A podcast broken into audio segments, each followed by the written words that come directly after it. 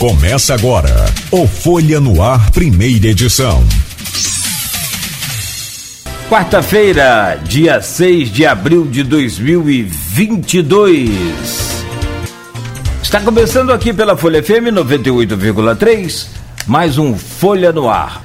Deixa eu trazer o bom dia do nosso convidado de hoje, o servidor federal e blogueiro do portal folha1.com.br, ele que também nas suas redes sociais é, tem sempre né, muita é, é, é, curtida, muito like, tem muita polêmica também, inclusive às vezes até por estrelas de, de nível nacional. Nosso querido Edmundo Siqueira, bom dia, seja bem-vindo aqui ao nosso Folha no Ar. É um prazer sempre conversar com você, amigo. Bom dia. Bom dia, bom dia, Cláudio, bom dia, Luiz. É um prazer meu sempre estar aqui e uma honra estar aqui presente com, na Folha, um veículo tão, de tanta credibilidade. Uma honra poder escrever também.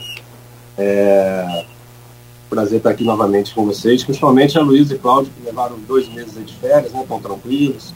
A gente agora pode conversar com mais tranquilidade. Bom dia. Engraçado essa vida, né? Ninguém falava aqui dos dias trabalhados nos feriados, né, Luiz? Nas segundas-feiras, aqueles, aqueles feriadões prolongados, ninguém lembrava. Ô, Luiz, valeu aí, Cláudio, pelo trabalho hoje. Aloysio, bom dia, seja bem-vindo. Sempre importante a sua participação, a sua presença e titularidade aqui nessa bancada do, do Folha no Ar. Bom dia, seja bem-vindo. Bom dia, Cláudio Nogueira. Bom dia, Júlio Siqueira. Bom dia, sobretudo você, ouvinte pelo streaming, telespectador do Folha no Ar. Nosso bom dia especial das categorias que sempre nos acompanham nesse início de jornada. São os taxistas e motoristas aplicativo. Né? A crise dos combustíveis é, é uma das tantas do Brasil. Né? Estamos aí com esse hiato na Petrobras, mais uma crise aberta pelo governo federal entre, entre outros tantos assuntos que a gente podia discutir aqui, né? É, enfim, a Petrobras que tem uma, uma, uma, um papel protagonista na história de Campos, recente de Campos. Né? É, Campos começou a sua colonização no século XVII com cana-de-açúcar, foi o eixo econômico do, da cidade, do município, da vila inicialmente, depois cidade, município. É, ali no século XVII, foi até os anos 90 né, do século XX. Faz tanto tempo assim, né? Nós três, por exemplo, nos lembramos de, desse tempo. E a partir daí mudou para as receitas petrolíferas de royalties e participação especial. Royalties, ali nos anos 80 ainda, né? Foi crescendo gradativamente, depois, a partir de dos anos 90 a PE, né, participação, participação especial, é trimestral. Se fala muito é, em royalties, mas é, na verdade para Campos não está tão correto assim. Campos sempre recebeu mais de participação especial do que de royalties. Né? Então, feita aí essa introdução, vamos passar a entrevista com Edmundo. É, dois meses de férias, pô, se a gente fosse magistrado, né? Já seria, né? O servidor federal também tem uma vida mais mansa que tem na privada. É, logicamente que se respeite, fez concurso, uma instituição é, se, deve, se deve sempre respeitar. É, tá aí a prova agora, né, nesse caso de como o serviço público digno e importante, né, desse alerta dado aí a, cobra, a cobrança de propina na, no Ministério da, da, Educação, que também gerou a saída do, do, do dublê, ex-dublê de, de pastor e ministro, de agora sou pastor, né, de pastores ligados à denominação da Assembleia de Deus, que é das pentecostais, das neopentecostais, a mais, a mais popular no Brasil, aqui tem um número de fiéis.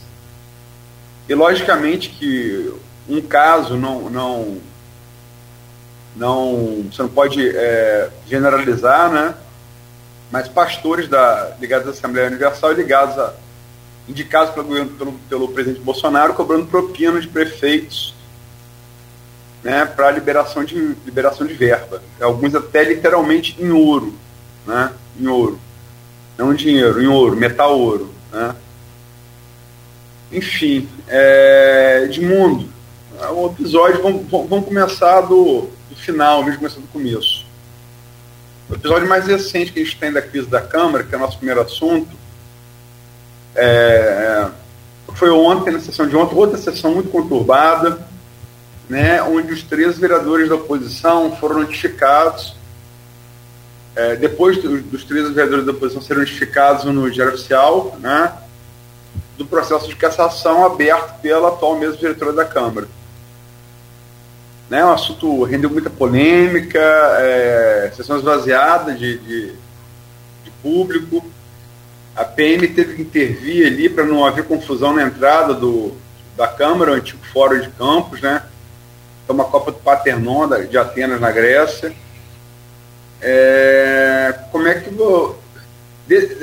Desse mais recente para trás, logicamente que tem sempre dois lados. É, essa crise toda começou com a eleição de Marquinho Bacelar, vereador de posição, à presidência da Câmara ganhou por 13 a 12 a eleição de, de Fábio Ribeiro, é, que por concorrer à reeleição, e por uma questão técnica ali no voto de Nildo, né, é, anulou, né, se anulou a eleição. E daí em diante é, estamos vivendo nesse esse marasmo com a, com a cidade parada, legislativo parado, e esse novo episódio, o novo capítulo, o mais recente capítulo, capítulo da novela ontem, né? PM na porta da Câmara para não haver confusão. Como é que você viu? Como é que você conta essa história? Você tem contado ela? Bom dia. Bom dia, bom dia novamente, bom dia quem está nos ouvindo também, assistindo. É, eu acho que a, a, a, Câmara se encontra hoje numa situação que dificilmente algum campista vai poder dizer assim, não, um lado está certo, um lado está errado. Eu acho que a maioria das pessoas que a gente conversa, que a gente avalia e pelo que a gente vê, é, os dois lados têm seus erros. Né? Me parece que os dois lados estão tentando consertar os seus erros. Por motivo diverso, motivo qualquer que a gente pode não saber, o Fábio antecipou uma eleição que podia ser feita até, até o final do ano, até a última sessão. É, não, tinha, não tinha margem para poder ganhar e perdeu. E aí de lá para cá ele tenta consertar, né, o governo, a base governista tenta consertar esse, esse, esse episódio, mas eu acho que de forma, como eu escrevi, dobrando a aposta, sempre dobrando a aposta. Se você pegar uma mesa, tudo bem, está dentro do regimento, né, você propor a cassação de, de, de, de dos, dos vereadores por falta, mas se você pegar uma mesa de três pessoas para caçar três vereadores, né, você tombar a maioria de uma casa via, via, via cassação assim, direta, não, não acredito que seja um caminho que vai gerar qualquer tipo de benefício, ao contrário. Então, assim, por mais errado, sem entrar no mérito, né, uma mesa diretora de, de três vereadores não pode caçar diretamente três, na maioria da casa. Né? Você, você derruba um sistema democrático do legislativo que está funcionando mal hoje, mas é o nosso legislativo, né?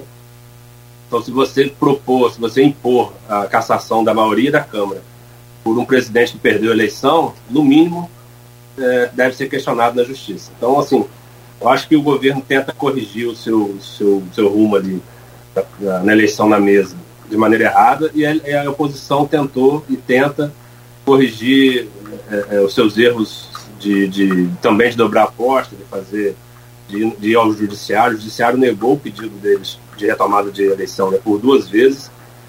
É, não entrou muito no mérito, o judiciário não entrou muito no mérito da questão, ele, ele foi mais na questão de não intervenção dos poderes, né? Então o judiciário ali não Mas quis debruçar sobre aquilo, achou que fosse uma causa interna, interna corporis, eu concordo com isso, eu acho que é uma causa interna, é, é uma, uma questão interna. E, e a, a, oposição tentou, é, via judiciário, não conseguiu, esvaziou a Câmara. É um movimento político, né? Esvaziar a Câmara. Por isso que eu acho que é, é complicado que a mesa diretora use isso como um, um subterfúgio aí de, de, de cassação. Ah, mas o vereador não estava, estava tava na própria Câmara, o vereador faltou porque quis faltar, mas não deixa de ser um movimento político, né? E eles têm justificativa para isso dentro da, da, linha deles, eles acham que o, a, a sessão interrompida da, da eleição do Marquinhos ele deveria retomar, e sem retomar eles não poderiam participar de outras sessões. Então há uma certa justificativa ali, até plausível. Então é um movimento político dos dois lados que eles, que eles estão tentando é, é, judicializar e até criminalizar a questão. Eu acho que quando a gente criminaliza a política, é, o resultado sempre é ruim. A gente viu pelo, no, no âmbito nacional e a Lava Jato, por mais resultados positivos que tenha tido, os negativos foram bem maiores. Então, criminalizar e judicializar a política, o que a Câmara tem feito, eu acho que é para corrigir os seus erros, tanto de um lado quanto de outro. Não vejo, não consigo enxergar um lado certo, certo errado, entre aspas, né? Mas não, não consigo enxergar um lado ali que tenha se favorecido mais ou se prejudicado mais. Acho que ambos estão numa linha muito ruim. E a sessão de ontem foi um grande exemplo disso, né? Eu acho que é, o que eu ouvi ali, eu não ouvi tudo na íntegra, mas o que eu ouvi, senti realmente envergonhado ali da, do legislativo ter chegado nesse, nesse ponto, principalmente com, com ilações sobre, sobre é, assassinatos e tal, de vereadores, né? Enfim, cair, no, cair numa, numa seara muito complicada. É, mas você. Eu, é, como você disse, eu Cláudio Nogueira ficamos afastados. E eu realmente fiquei. É, tem muita gente que, que eu tiro férias de Tafona, então muita gente, pela, pela pouca distância, muita gente acha que eu não me desligo, mas de fato me desligo. Né? Acho que você que tem mais convívio, Nogueira também, eu me desligo. Eu não. Eu acompanho a guerra da Ucrânia. É, em tempo real. Né? Mas fora isso, alguma coisa nacional. Campos, literalmente nada. Até porque pela pouca distância, se eu, se eu não me desligar, eu acabo não tirando férias. Mas você que tá tem acompanhado é, esse tempo todo, né, desde lá da eleição, é, que desfecho você vislumbra para essa crise toda? Eu acho que o desfecho é muito simples. E não sei porquê. É claro que a eleição da, da mesa né, envolve muitas questões, inclusive de sucessão né, da prefeitura. A presidência da Câmara pode, pode ser um do, da linha sucessória, né? Claro que a mesa diretora influencia em muita coisa, mas me parece ser uma questão muito simples de se resolver. Já que a eleição é feita até, até novembro, até dezembro, né, até a última sessão do, do ano, né, é, acredito que o, o, se um dos dois lados cederem, ou os dois cederem, marca-se uma eleição para daqui a seis meses e, e, e, e, até lá cada lado que, que busque seus votos para ganhar a eleição não vejo porquê.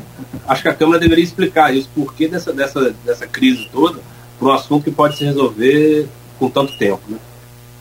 E agora, eu conversei com alguns vereadores ontem, no final da sessão, e perguntei se o perguntei aos três ou quatro se o acordo estaria próximo, mais próximo ou mais distante depois da sessão de ontem. E todos falaram que estão, está mais distante.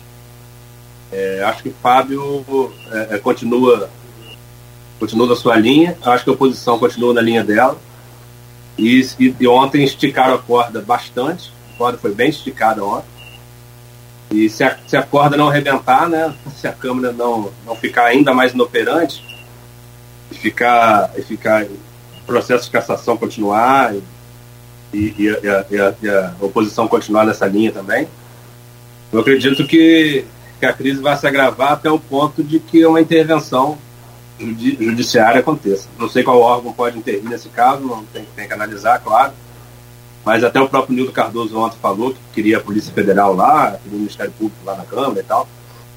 Mas, assim, se, se for o ponto da, da crise institucional né, prejudicar ainda mais a população como vem prejudicando, o único caminho é a intervenção realmente jurídica ali para poder colocar as coisas no, nos eixos.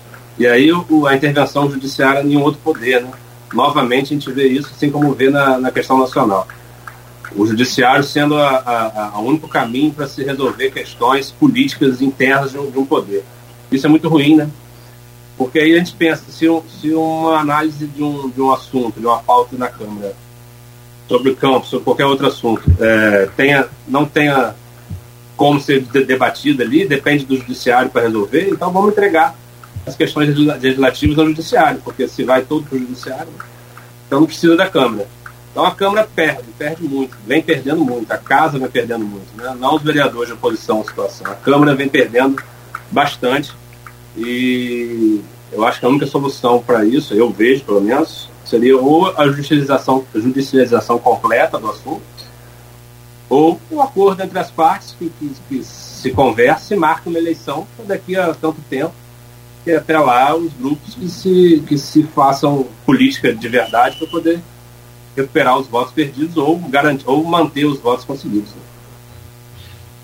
Eu, eu, essa coisa de, de volta, você te ligar durante o mês voltar à, à, à realidade, a realidade da, da sua aldeia, né, da sua cidade.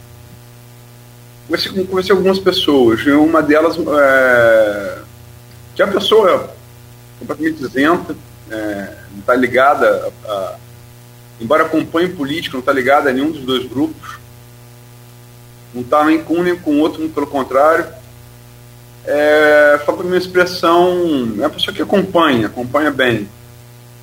Uma expressão, uma frase que eu achei forte. É, Fábio Ribeiro perdeu o controle da Câmara. Você concorda com essa, com essa definição? Acredito que sim.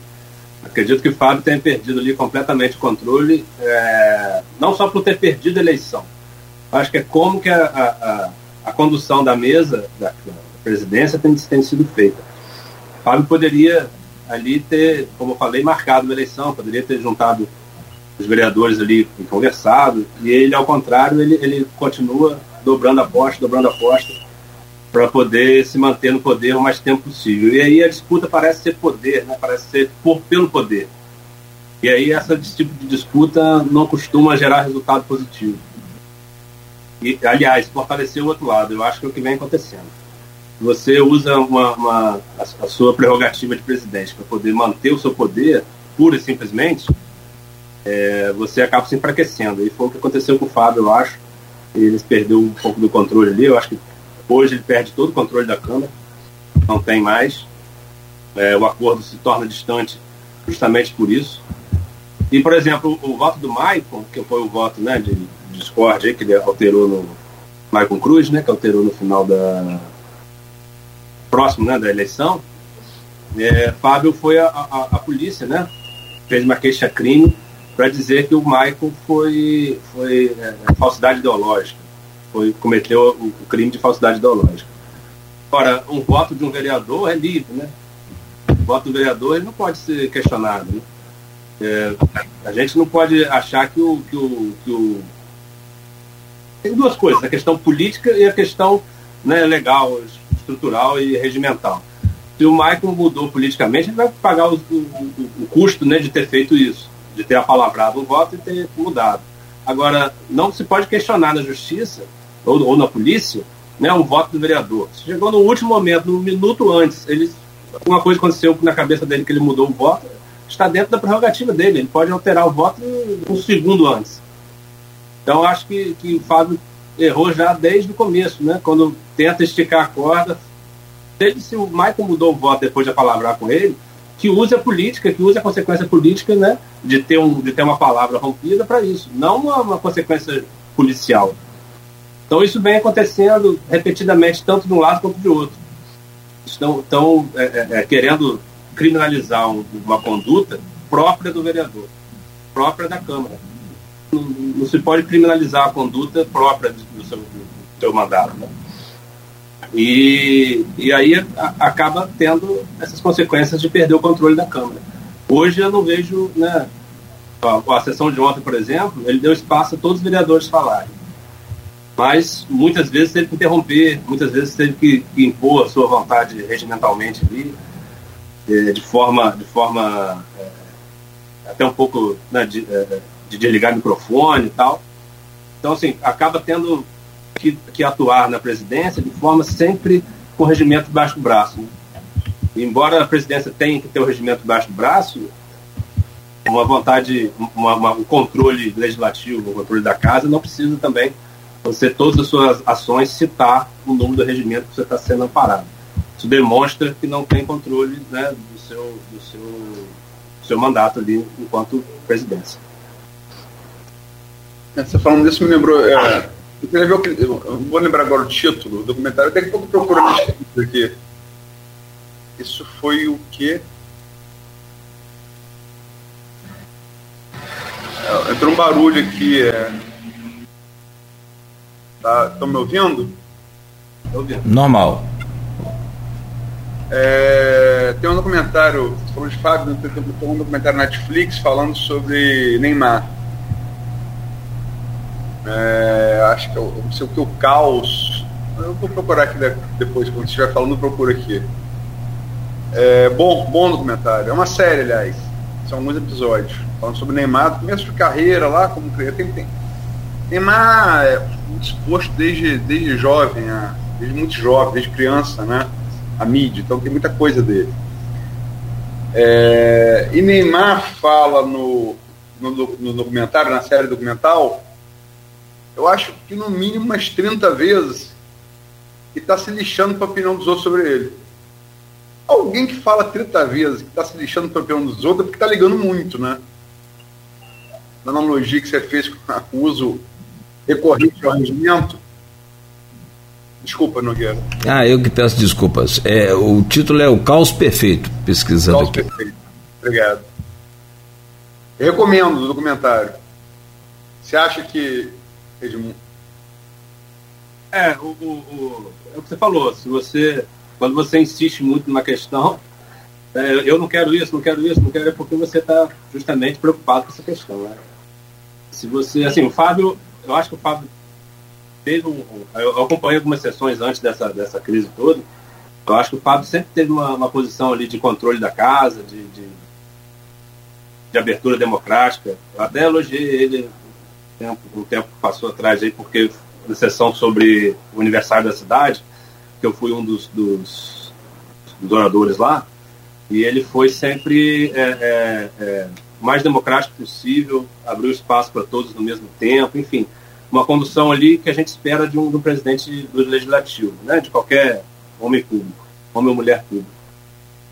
É, mas ele, ele ele nessa crise, eu acho que a gente conhece a pessoa né, na crise. Eu acho que o Fábio deveria, principalmente na crise, demonstrar uma grandeza maior dentro do seu, do seu mandato. Agora, se ele, se, ele, se ele faz parte de um grupo político, que o grupo político impõe né, a ele uma certa conduta, aí já é outra questão né, política que deve ser analisada.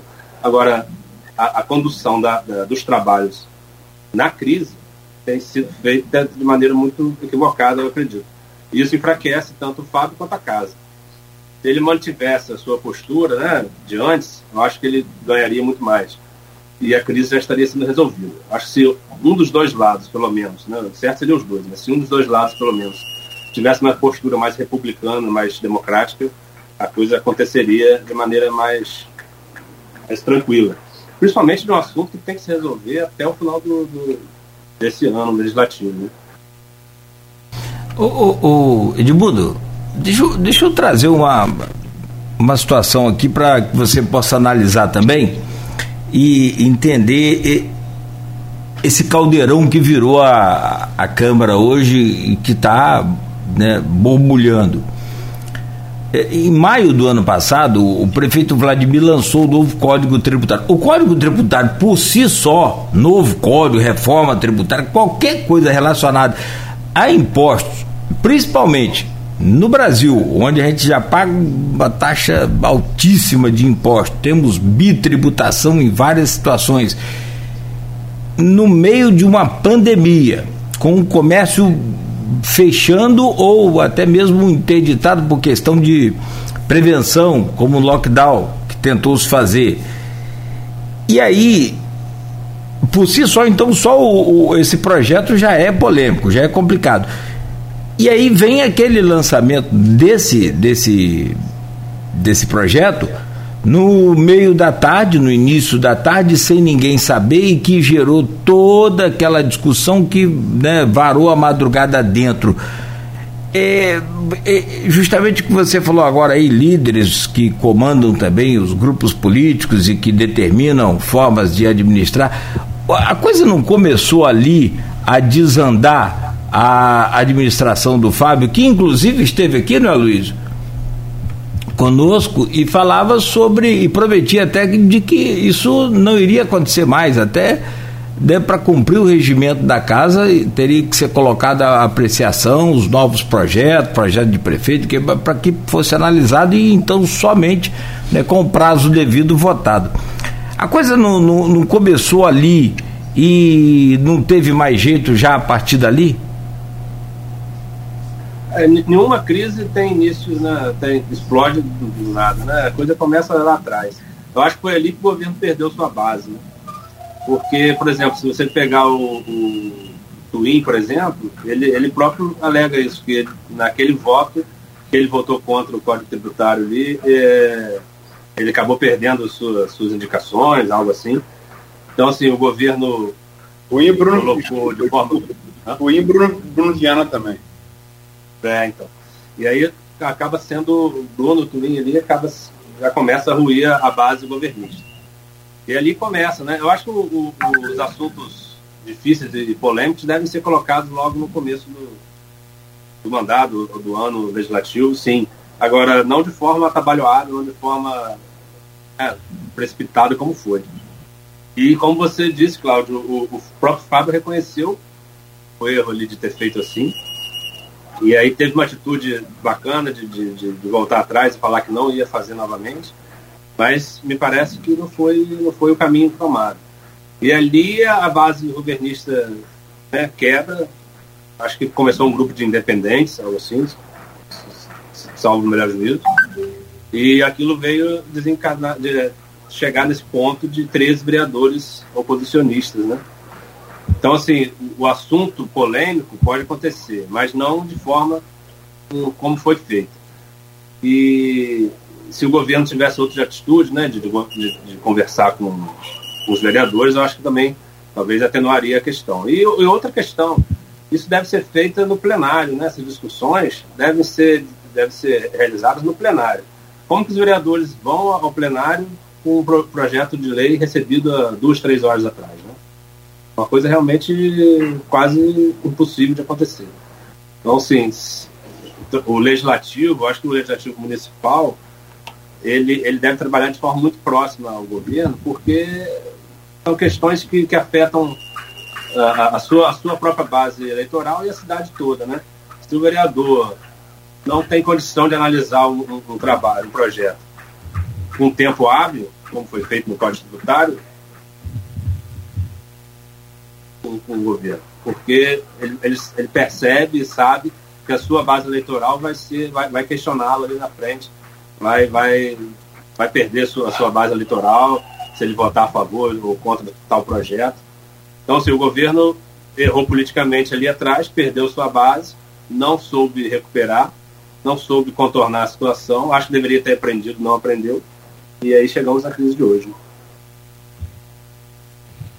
Para, é, a gente está caminhando aí para 739, para o fechamento desse bloco, quer dizer, é, é, isso tudo é consequência de um jogo maior, um pouco mais amplo. Ainda que o jogo da Câmara, por óbvio, o jogo legislativo seja um jogo muito amplo, mas está um jogo, uma polarização que vem desde, a, vem desde o processo eleitoral de 2020, né?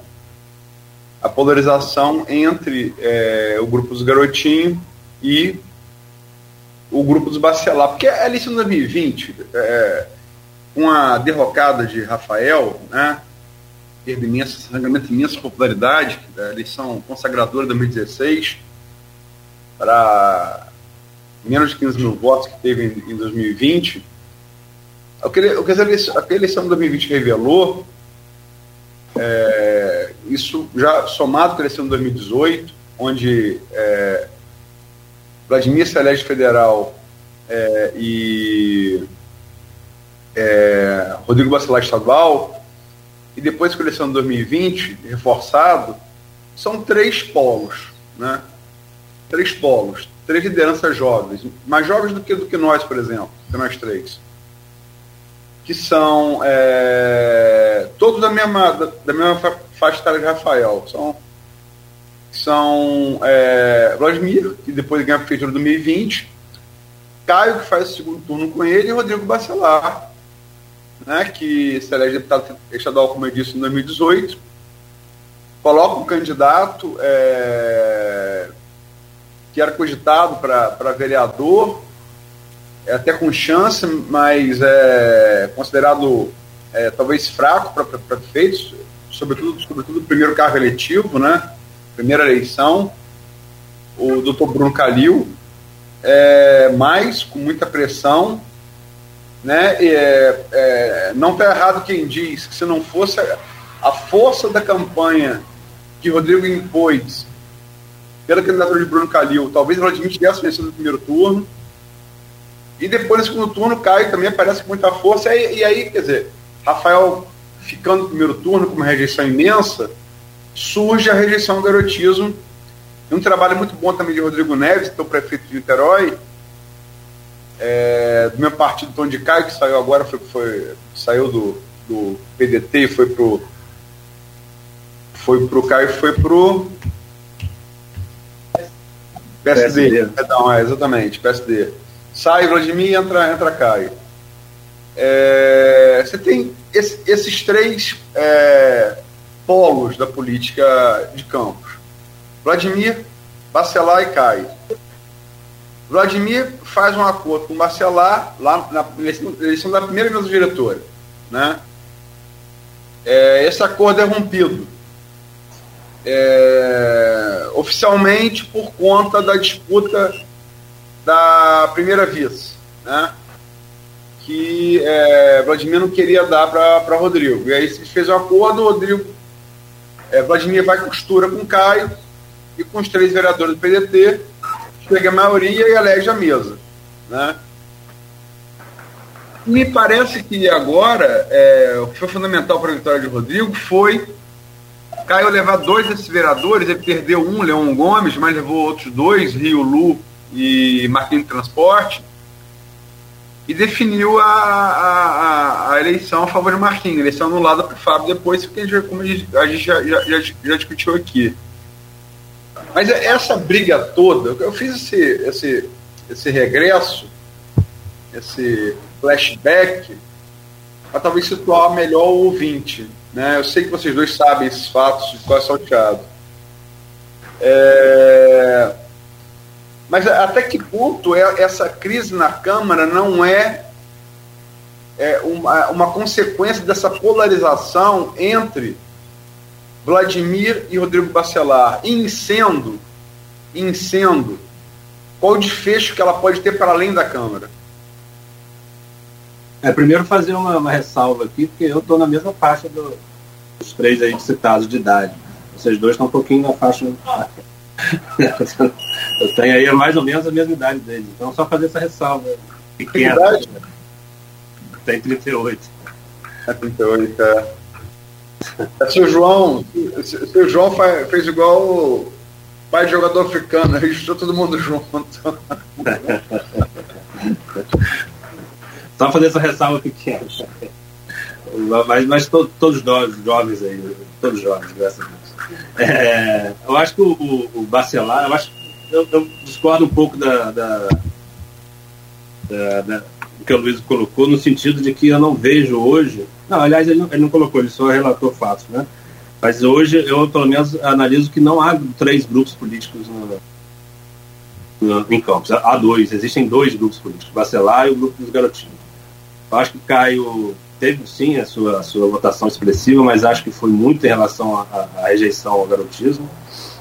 Acho que, que Caio demonstrou mais uma vez que estava despreparado para o desafio. Acho que agora ele segue um caminho interessante, que é sair do, do, do partido que ele estava há muito tempo e acaba criando né, vícios ali, acaba criando situações ali que vão deixando ele confortável. E ele sai de um partido de, de que ele já era já tinha um controle, para outro e tenta uma legislatura, né, tenta uma, uma, uma, cadeira no legislativo. Aí sim é um caminho bacana, um caminho, acho que acredito que ele vai crescer politicamente. a partir disso. Agora, eu não vejo ele como uma força política em Campos. Eu vejo o Bacelar se firmou com uma grande força, o Rodrigo, né? Se firmou com uma grande força política aqui na cidade. Ele é muito bom de bastidor, né? E, e a, a, crise na Câmara, eu acho que ele não é nem só reflexo. Eu acho que o, o, o soube aproveitar essa crise muito bem. O próprio Twin, que a gente citou aqui, declarou isso na tribuna ontem, falando que o Bacelar é, chamou ele para poder continuar os seus projetos que a prefeitura tirou quando ele votou contra o Código Tributário. É, chamou ele no, no gabinete para poder conversar sobre os projetos dele e, e, ele pôde continuar e isso dele, ele demonstrou muita gratidão não só ele como outros vereadores na tribuna demonstraram muita gratidão ao grupo do Bacelar eu acho que é um grupo que sabe fazer política no sentido de cumprir a palavra, né, de, de fazer a sua, a sua seu bastidor muito bem feito, coisa que o governo, coisa que o grupo Garotinho é questionado por isso, costuma ser é, é, é, é, criticado por não ter essa postura. Então acho que o, o, Rodrigo se firmou como uma grande liderança depois dessa política que eu digo, né? Depois dessa dessa questão, principalmente da Câmara. E acho que o Fábio foi, o, o, o Caio foi foi cooptado, foi é, é, está dentro desse grupo agora como um integrante, não como uma liderança. Então hoje eu não vejo ali outro grupo político com, acho que o, o arnaldismo, né, o Arnaldo, depois o Caio, ele, ele terminou, eu pelo menos avalio que ele terminou agora nessa, nessa, nessa, nessa crise da Câmara. Foi o fim desse, desse grupo político.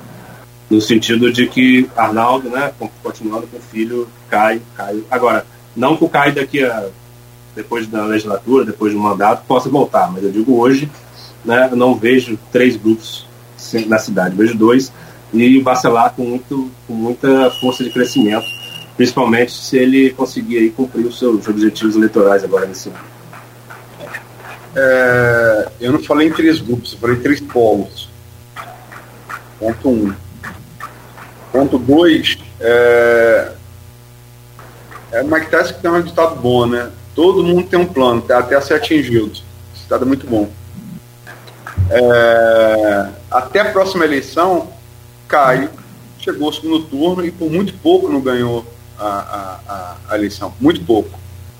Há quem diga, talvez não sem razão, que se tivesse mais uma semana ou 15 dias, ele levaria a eleição. Ele seria o prefeito de Campos.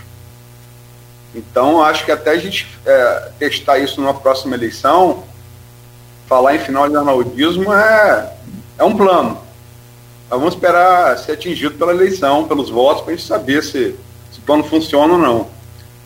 E em terceiro, terceiro, terceiro lugar, eu historiografei aí, é, esses grupos de 2016, de 2016 em diante, e você fez a conexão, só faltou falar uma coisa, muito importante. Você pode cumprir palavra, agora para você fazer trato, você tem que, ó, é, Aloysio, eu te dou uma caneca por uma caneta. Se você não tiver caneta para dar, não adianta cumprir a palavra. Rodrigo, nesse meio tempo, virou nessa parte do governo, é, do governo Cláudio Castro, na, na, na Secretaria de Governo, que é uma das partes mais importantes de qualquer governo do mundo, né? E quem conhece bem a LERJ, que transita no governo, fala que o Rodrigo hoje é, tem muita força no governo Cláudio Castro, que é um forte candidato a reeleição, assunto que, que a gente vai discutir no próximo bloco. Só queria frisar os três pontos. Edmundo, quer comentar? Não, sim, você tem, você tem razão nesse sentido de que três polos, né? Eu, eu hoje poderia, o Caio, sim, ser prefeito da cidade, mas eu, eu, eu também acho que você deu, fez aí o, a, a, a frase do Mike Tyson, é justamente isso. A gente não sabe não tem como prever o futuro e deve ser testado nas próximas eleições. Agora, eu quis dizer que o, que o fim do arnaldismo, não decretar nenhum, porque nem poderia fazer isso, mas eu vejo que o Caio foi né, ali como uma parte do grupo parcelar agora. Né? E isso não vejo nenhum outro herdeiro, nem consanguíneo, nem político do arnaldismo. Então, se Caio hoje é do grupo parcelar e não há herdeiros né, diretos desse arnaldismo, em tese, ele, ele, ele, ele padece. É, o que eu acho, assim, pra, só para concluir, para concluir o bloco, eu acho a situação. Eu não vejo muita diferença, estamos hoje em 2022, início de 2022. Eu não vejo muita diferença de Caio do início de 2022 para Caio no início de 2018. E, no entanto, ele fez a eleição que fez em 2020. Eu não vejo. Não vejo nenhuma. É, eu não vejo grande norte, não vejo nenhuma diferença. Talvez a experiência dele em, em Niterói.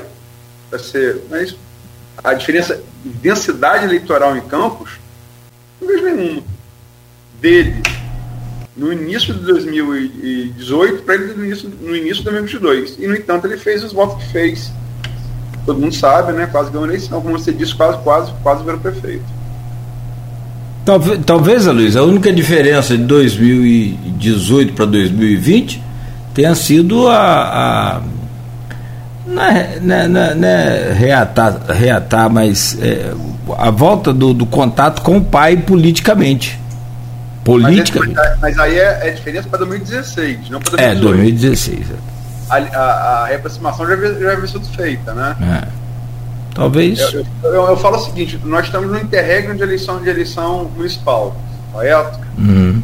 Estamos começando o ano é, de, de, uma eleição estadual e, e, federal. O Caio de 2000, eu não estou aqui fazendo defesa de Caio, não, tá? Eu só estou reconhecendo. Não, só uma análise, é. Ah. O Caio do início, o Caio de 6, 6 de abril de 2000, 2020, não vejo nenhuma diferença de densidade política em Campos do Caio de 6 de, de abril de, de, 2022. No entanto, em, em, dois, perdão, em, 2018. No entanto, em, em, 2020 ele fez os, os votos que fez. Eu, então, eu, acho, eu, acho, eu acho precoce falar que final de analdiasmo. Vamos ver na urna. É, eu só acho que aí é mais, mais opinião do que, do que análise. Eu só acho que sempre foi, apesar do Caio, não pelo Caio. Eu acho que foi mais por menos mérito dele do que por, e, não, e sim do grupo que ele, que, ele, que ele está, do que pelo grupo mérito pessoal. Aí eu acho que se ele vai para o grupo do Bacelar, eu acho que ele, que ele que ele vai continuar ali sendo, sendo levado né, por um grupo. Então, assim, não sei se o Caio, eu acho que a diferença de Caio de 2018 para cá não tem, mas eu acho que a semelhança tem. Ele continua sendo né, mais coadjuvante do que, do que ali o. E aí, como eu digo, mais uma questão de opinião do que uma questão de análise. Mas acredito que ele não, não vai ter condições de, de ter uma, uma posição mais de liderança do que de liderado. Né? Eu acho que tudo vai depender, né? não só em campos como no Brasil, da, da, São da Barra vai discutir no próximo bloco, vai depender do desempenho das urnas agora, né? Se ele se eleger federal, por exemplo, e, e, e há que se lembrar, ele, ele, ele, ele, ele chegou agora, em, em 2020, ele quase ganhou a eleição, chegou ao segundo turno. Em 2016, ele ficou em terceiro lugar, não houve segundo turno. Então, em tese, a posição dele para essa eleição, em tese, baseado nos fatos, é mais forte do que era em 2018. E ele, e ele foi bem votado em Campos em 2018. Foi bem votado. Não, não, repito, não faço nenhuma defesa do Caio. Sim. Faço juízo. Como você está fazendo. Eu só estou vendo os fatos e tentando julgar parte deles. Sem juízo de opinião. Perfeito, são 7h54. Essa questão da Câmara Municipal de Campos, agora a gente comentando sobre o Caio, mas voltando a falar da Câmara e fechando esse bloco, eu estou tentando pesquisar aqui não consegui localizar. A última vez que um prefeito de Campos administrou com a presidência na oposição. Eu, de 2000 para cá não existiu. Todos eles é, foram. com Paulo Feijó. Isso foi em 94, 95 por aí, né? Foi a, a Garotinho 38, é, a 95. 95, 90, por aí. É, faz bastante tempo. E aqui para nós, não é os melhores dos mares para navegar, não, hein? Ter uma oposição na Câmara é navegar em mar revolto. Bom, mas, mas só, só, só, uma questão, acho que isso é, é bom para a cidade. Tá? Eu, minha, minha, também, de novo, mais opinião do que análise. Eu acho que isso traz mais benefício do que, do que malefício. A questão da oposição está na, no legislativo atuando, né? Não essa, essa beligerância de hoje, não. Eu digo a oposição está ter força na, na Câmara. Acho que isso é positivo. A, a, a democracia funciona assim. Desculpa, perdão, muito pouco. Não, a democracia funciona assim. A, a existência do, do governo não, não define a democracia. O que define a democracia é a existência da, de uma oposição. É, autocracias aí no mundo afora tem governo, só não tem oposição. Então, o que define a democracia é a existência de oposição, não, não a existência de governo. É, excelente definição, perfeito. Uh, mas quando você fala, no nosso canavial aqui, como diria Capi, quando você fala em existir oposição, e acho que ninguém vai discordar essa frase sua que é, que é muito boa, é, você fala em oposição atuante forte ou oposição no controle da Câmara? Ah, eu acho que é atuante forte. Se ela conseguiu o controle da Câmara, mérito dela e vai, e vai funcionar, né, vai ser mais forte. Agora, não, por exemplo, se a oposição, né, se Fábio perde a eleição como perdeu e, e conclui o resultado. Isso é a, a presidência da a próxima presidência de Marquinhos Bacelar, quando se começar a não pautar nenhum assunto que não seja de interesse da oposição, aí você, você cria outra questão. Agora, se ela, se ela parte para que os assuntos sejam discutidos da maneira que devem ser discutidos, que uma, que uma presidência tenha essa, essa prerrogativa né, de pautar os assuntos que vão ser discutidos na Câmara, é positivo. Agora, acho que é uma pergunta difícil no sentido de que a gente conhecendo os dois grupos, é, a gente tem uma presidência de um grupo ou de outro, sempre vai ter um, um jogo ali prejudicial. Né? Não aos grupos somente, mas à cidade. Então, se você me pergunta se na atuante ou na presidência da casa, eu acho que se você olhar friamente, atuante, não na presidência. É a presidência que vai ter que, que fazer as suas, as suas, as suas, as suas negociações para que aquilo ande de forma que eles querem. Aí a democracia acontece de forma mais equilibrada. Agora, se uma presidência oposicionista que não quer pautar nada de positivo, só negativo, aí já cria né, uma dificuldade para o governo e para a cidade. Programa de hoje falando sobre essas crises políticas aqui da região, né? E chegou a hora da gente falar da renúncia de Carla também em São João da Barra e tentar já começar a projetar as urnas de outubro na região com o nosso convidado Edmundo Siqueira, servidor federal e blogueiro do Folha 1. Eu volto com você, Aloysio, por favor tentar, esse bloco vai ter que ser mais curto. É... Ou talvez, Nogueira, pode possa fazer o seguinte, possa fazer um bloco só. Pode ser? Fechado, combinado. É, é outro assunto muito complexo, dá um programa inteiro, né? É, não sei se, se você está acompanhando, porque eu nessa volta foi o que eu mais acompanhei mais do que Campos, porque eu voltei. Aliás, eu disse ontem para Bruno aqui, vou, é, eu não tem nada a ver com isso não, tá? Porque a renúncia de carro foi depois que eu fiquei um mês lá, eu voltei para Campos, a mulher renunciou. E tem várias injunções, dá, dá, dá para fazer dois programas sobre isso. Mas como é que, assim, em rápidas, em rápidas vezes, como, é, como é que você vê, a, viu a renúncia de Carla? E, e, como é que você projeta isso na eleição a, regional aqui, deputado, já que ela é, é, já é de, desde já pré-candidata a deputado estadual? É, eu também confesso que não acompanhei de perto a política São Joanense aí. Acho que o Arnaldo, que é um especialista da Folha nessa questão, mas é, confesso também que foi pego de surpresa. Eu acho que a Carla vinha de um, de um, de um processo de, de, de, de, queda de popularidade, né? um processo de. Não sei, parece que o governo dela não era mais o governo que aquele governo ativo que ela sempre conseguiu impor ali, né? Na sua, na sua gestão. É, mas é, eu, aí ela começou aquela questão da, do negacionismo ali, aquilo tudo eu comecei a perceber que Carla estava num caminho diferente do que ela traçava para ela mesma. E, e, me surpreendeu desde aquele momento, parecia não era a Carla que eu tinha como referência. Agora, repito, não, não acompanhava de perto, mas a Carla que eu tinha como referência né, não era aquela que se apresentava. E aí a renúncia ao primeiro momento, me pareceu uma consequência disso. Me pareceu uma consequência do seu próprio, do seu próprio, sua própria mudança de, de, de governo, de postura, né? É, mas aí veio a notícia, né, que ela já se projetou como pré-candidata a deputada, que ela estaria na, na, coordenação da campanha do Lula aqui na região, e, e isso aí a própria a sua volta ao PT, né?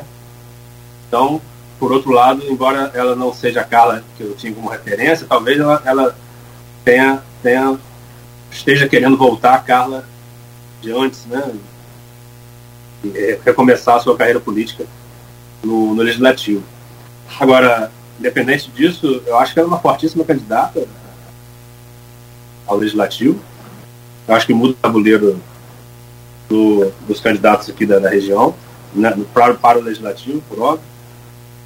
Mas é, eu acho que eu, me parece que a Carla não tem interesse de, de voltar ao executivo, a, a, algo assim. Ela parece que ela tenha mudado o seu rumo político ali com essa renúncia, o rompimento definitivo, tanto com seu, com seu com, com sua questão pessoal, tanto sua questão política, né? Tenha sido realmente um ponto de flexão ali na, na carreira política da, da Carla. É, essa coisa de. Tem, tem, tem muitas. É, como você falou, é uma situação de fatos, né? É, teve declaração ali em janeiro, né? Muito infeliz, uma fake news, né? Ela não dizendo que se tivesse filho, ela perdeu o único filho dela. Que todos nós, acho que todo, a gente é pai, todos nós, nós três somos pai, mas mesmo quem não é, né? É uma coisa assim é difícil até dimensionar né, o que isso pode causar, causar na, na pessoa. E a, a, solidariedade inevitável e restrita a, a, a qualquer pessoa que passa por que infelizmente passa por isso. Mas é, aí ela fala se tivesse filho, né, não vacinaria, né? E depois, ainda ali é, em, em janeiro, a gente teve uma. Eu, eu falo isso porque isso ganhou mídia nacional. Essa declaração ela ganhou mídia nacional. Né? Só na Folha de São Paulo, Diário, Diário Centro do Mundo, UOL. É, mas teve também uma outra é, ao vivo ali, quando, quando o Bolsonaro foi ao Porto ali, Porto do, Porto do Açu, né, levado por Clarissa. É, eu vou ler a fala dela aqui, essa fala está gravada, tá? No mais, presidente, parabenizar, parabenizar pela coragem, porque para tocar os países tem que ter coragem. Nós pensamos com carinho realmente no futuro das nossas crianças. Hoje nós estamos aqui, daqui a 10, 12 anos, essas crianças vão estar aqui trabalhando no porto, né? E nós precisamos de crianças saudáveis que possam ter uma educação de qualidade, que possam ter mais saúde. E por isso eu parabenizo o senhor por todo cuidado e atenção com todos. Muito obrigado, que Deus possa abençoar, que cada vez mais nós temos o Brasil mais fraterno, onde todos nós possamos ajudar uns aos outros. Eu fiquei, porque, porque Quaquá, presidente Arnaldo, como você falou, é, ouviu o Quaquá na segunda, vice-presidente nacional do, do, PT e ex-prefeito Maricá, falou que o cara vai ajudar a coordenar a campanha de Lula aqui na região. Logicamente que Carla conhece muito pouco político da região. É... Mas se esse vídeo aqui um Bolsonaro do lado, ou, ou a declaração dela sobre a vacina. Que, alguém tem alguma dúvida que o negacionismo de Bolsonaro vai ser uma das principais armas de Lula na eleição presidencial? Se você tirar esses dois, esses dois trechos aqui, esse do Porto, e a declaração sobre vacina, e colocar, e colocar na campanha sem fake, sem fake news nenhuma, seria uma arma bolsonarista talvez poderosa, né?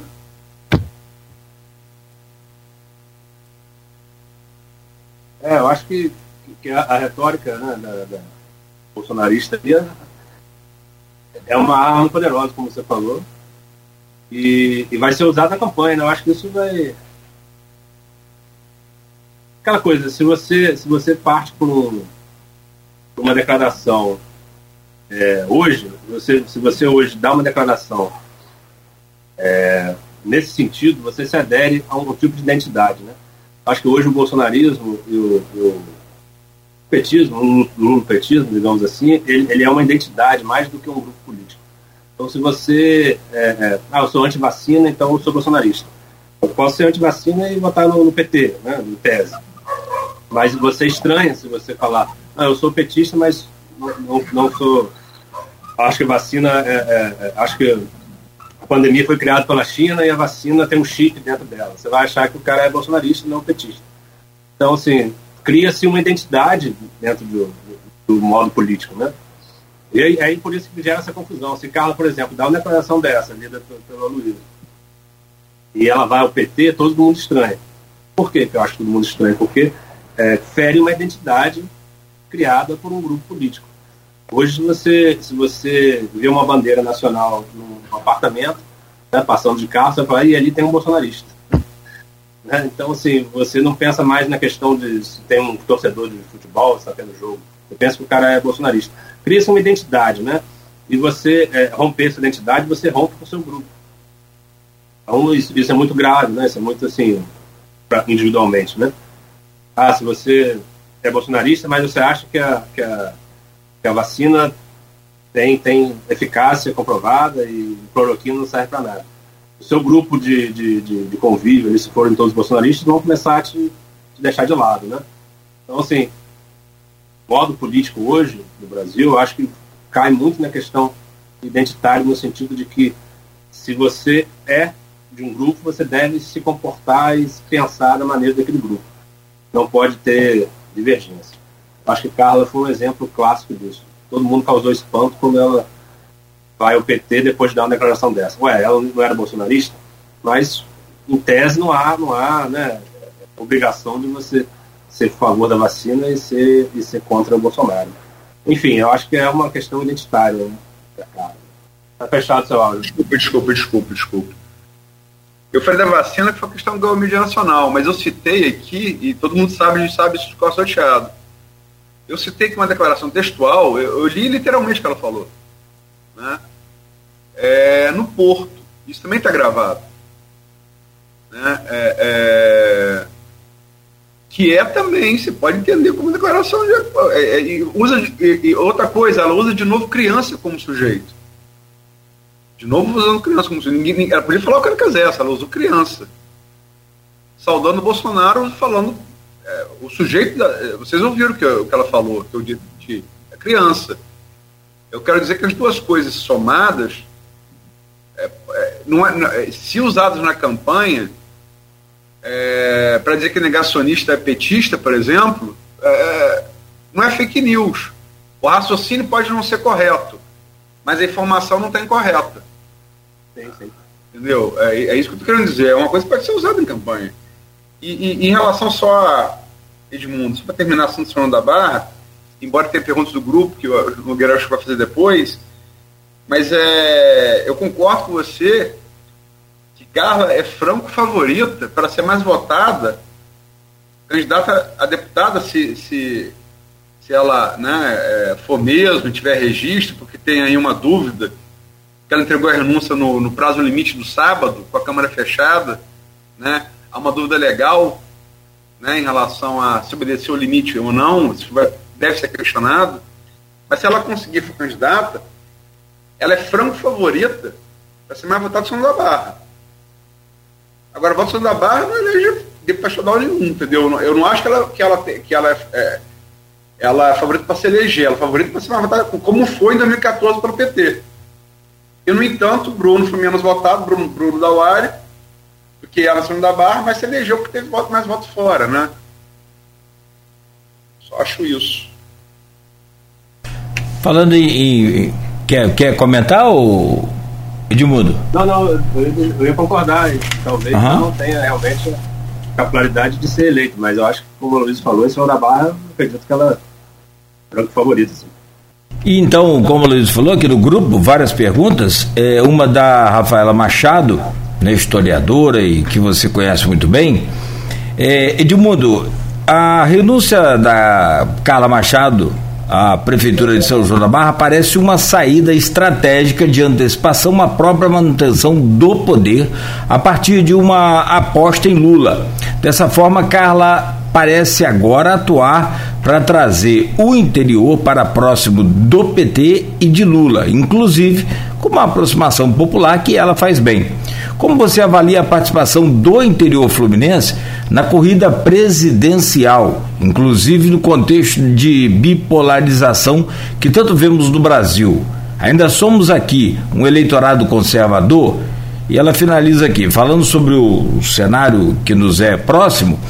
Penso que pouco avançamos enquanto região por continuarmos presos ao nosso entorno imediato. Como você avalia a integração regional entre os municípios da região no que tange a política e a cultura? A cultura e programas como o projeto Caminhos do Açúcar podem ser importantes elementos integradores?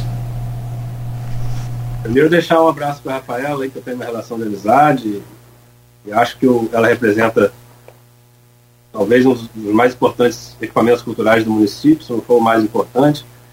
E acho que a gente pode até conversar, se Luiz, se vocês quiserem, né? Tem uma, uma questão do arquivo também que está ali, tem 20 milhões em caixa da UENF para ser aplicado no arquivo e, e, tem questões ali que precisam ser, ser tratadas.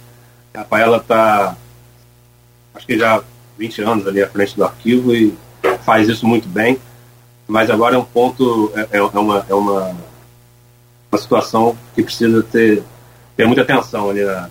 porque eu acho que pode ser a salvação tanto do arquivo definitiva, né, tanto do solar. É, mas eu acho que é um assunto também para depois. Agora, as perguntas dela, é, são muitas perguntas, mas eu acho que elas se complementam.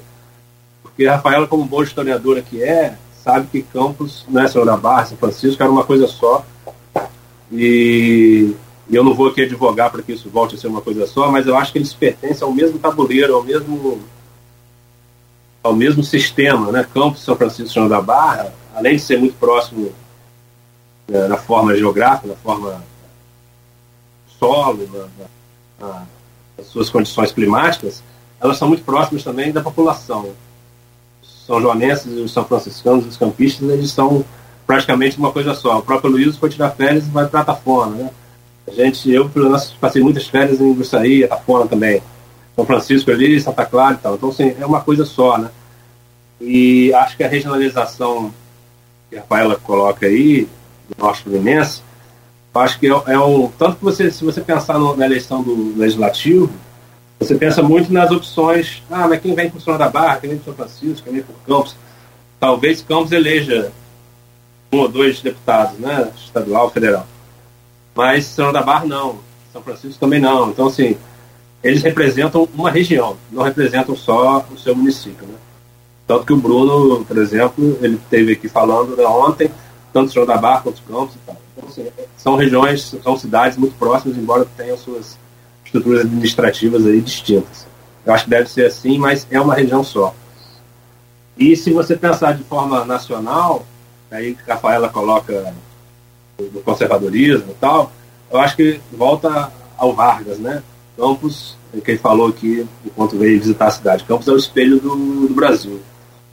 Acho que é um, é um eleitorado conservador que, que beira ali a 30%, 40% do, do eleitorado, em Campos talvez mais, mas que é, é, é acaba sendo, sendo controlado pela, pela elite econômica do município e tanto no, no, no, país também, e acaba faltando né, a, a, cidade como uma cidade conservadora. Mas, por outro lado, se você pensar também na história política recente, o garotinho é, venceu o José Barbosa com uma pauta de cultura, né, muito relacionada à cultura, e, e, muito progressista, né, muito relacionada a causas sociais e tal.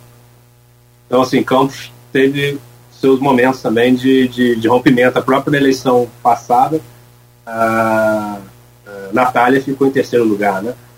Pelo, pelo, pelo PSOL, que é um partido bem, bem identificado aí como progressista e até radical por alguns. Então, você falar que Campos é conservadora, precisa, precisa ter mais estudo aí para poder afirmar isso. Mas a regionalização que a Rafaela coloca, eu acho fundamental, tanto politicamente quanto economicamente. Essa questão do caminho do açúcar, né, que ela coloca também, é, talvez o Porto, né, e, e, a questão que o Luiz colocou no começo do programa lá, a questão do petróleo, tenha, tenha alterado isso substancialmente, mas não é tão recente, como o próprio Luiz colocou, não é, não é tão antigo, né? O petróleo começa aqui nos anos 90 com mais força. É, Campos ainda é uma, uma cidade, a região ainda é uma região muito ligada ao agro. E a gente percebe, por exemplo, uma, uma, uma colheita de soja, como aconteceu agora recente, e pode ser replicado em outros municípios aqui da região, em Campos também aumentado, pode também gerar um tipo de, de, de, de, de ciclo econômico novo. Não vamos sonhar aqui nem, nem fazer nada numa digressão mais, mais efetiva, mas talvez você possa criar aqui um ciclo econômico relacionado ao agro, relacionado à soja novamente, assim como foi a, a, a sua açúcar lá atrás. Eu acho que a cidade e a região tem muito potencial, tanto político quanto econômico, e ele pode ser explorado de diversas formas. E se, e, e se for bem explorado, o campus tem uma relevância muito maior antes, né? inclusive até no Império, é, nacionalmente. Tivemos aí um presidente aqui campista, Menino Peçanha. Campos pode ter uma projeção, uma relevância muito maior do que tem se tiver uma integração regional efetiva. Eu acho que o, o, o sozinho aqui, no Norte Fluminense, não, não, não faz, não faz o, a relevância, não, não ocupa a relevância que ele merece, que, que a cidade merece. Precisa dos seus vizinhos e, e os vizinhos precisam de Campos para poder também progredir. Então, assim, acho que as perguntas da Rafaela se complementam e ela, ela toca num ponto essencial, que é a regionalização aqui, né? tanto no ciclo econômico, nos ciclos, ciclos econômicos que se sucedem em campos, tanto na questão social política. Né? Agora, claro que isso é um embrolho difícil de se resolver às vezes, porque são estrutura, estruturas administrativas diferentes, né? interesses diferentes. Mas concordo com o Rafael, assim, é, acho que o ponto principal é da intervenção da Rafaela foi na questão da regionalização. Eu acho que o nosso Fluminense só ocupa o seu lugar político e econômico se ele for regionalizado, regionalizado, produzir de forma regional e, e, e atuar de forma regional. Sobre Carla Machado, é, Edmundo, você. Ah, perdão. Agora quem está vacilando aqui sou eu. Perdoe. Tá sem áudio, Cláudio, tá sem áudio. Não, é o, foi o tempo de eu trocar de, de cadeira aqui. É, entre o banco e, a, e, e, o computador o problema aqui. Perdão. O, o Edmundo, sobre Carla Machado, é, cara, quem conhece Carla sabe que ela tem uma experiência política muito grande. Né? Apesar de que essa última, é, esse governo dela de, de, como a gente falou aqui, citou hoje pelo, pelo jornal Folha da Manhã, que, que se perdeu e aí deu-se a manchete profética, procura-se um governo, ela não faz nada para perder. Você consegue ver alguma conjectura, alguma, alguma situação em que ela saia fortalecida deste momento? Me parece que, como você falou, se ela não joga para perder, a gente, a gente pode esperar que ela faça algum movimento que vá fortalecê-la, mas é, eu acho que vai ser, vai ser difícil, tanto pela questão pessoal, que o Luiz trouxe aqui, que é uma questão de toda solidariedade do mundo, né, sem, sem, sem, sem titubear. Eu também sou pai, como o Luiz falou, e não gosto nem de, de analisar uma questão assim. Mas não sei se ela vai ter a condição né, de, de de se fortalecer num primeiro momento. Eu acho que ela sai enfraquecida, num primeiro momento. Agora, se ela vai ter as, as, a, a, a, capacidade política e pessoal de se reinventar, aí já é uma outra questão que, que depende do, do, futuro comprovar. Mas eu acho que no primeiro momento ela sai enfraquecida.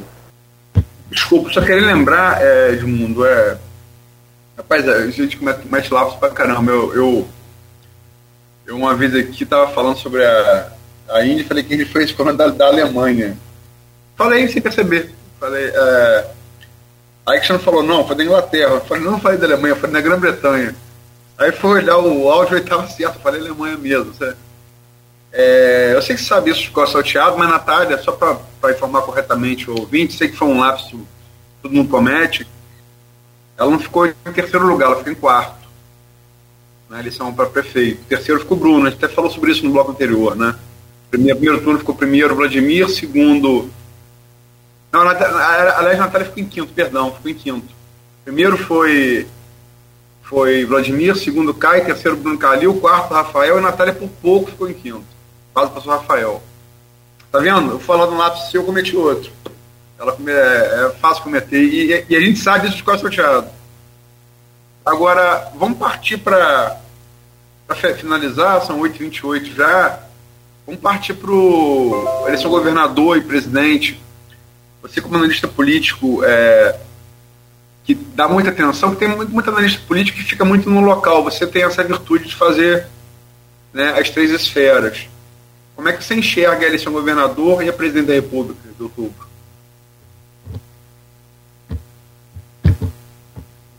Eu acho que o governador, ele, ele, o Cláudio Castro tem aí seu favoritismo, eu acho que tem razão de ser, porque ele, ele conseguiu trazer o interior para o jogo. Aliás, eu estava ouvindo a, a, entrevista aqui do, do, do, Roberto Dutra, né? Sociólogo aí, que agora há pouco tempo esteve aqui na rádio também. Ele falou que o, o, governador do Rio se alterna entre, entre segundo prefeito da capital, né? Quando olha só para a capital, mais que o Cláudio Castro seria hoje um, um, um segundo prefeito aqui do, do interior, o governador do interior aqui, né? É, não lembro qual foi a expressão que ele usou agora, mas assim, relacionado aqui, o Cláudio Castro seria mais um, um, um, governador ligado ao interior do que historicamente o Rio tem, que é um governador é, segundo prefeito da capital, que olha só para a capital que só entende a capital. Aliás, o Rio de Janeiro, enquanto estado, tem esse problema muito, muito forte. Né? A capital é, é centro das atenções e dos esforços, esquece que se você fortalecer o interior, todo mundo ganha. Assim como São Paulo, Minas e outros os estados demonstram. Né? O Cláudio, o Cláudio tem essa virtude, né? Eu acho que Campos, eu pelo menos não me recordo, num passado recente, de um governador que tenha feito aqui o que ele fez, conseguiu recurso, inclusive para o próprio arquivo aí da municipal, o próprio, o próprio né, esforço na área da cultura também, na né? Leo de Blanc e tantos outros é um governador que tem olhado para o interior como não me recordo de outros tenha feito agora no, no, passado recente. Isso tem mérito e isso pode refletir nas urnas. Agora, a questão nacional vai influenciar bastante.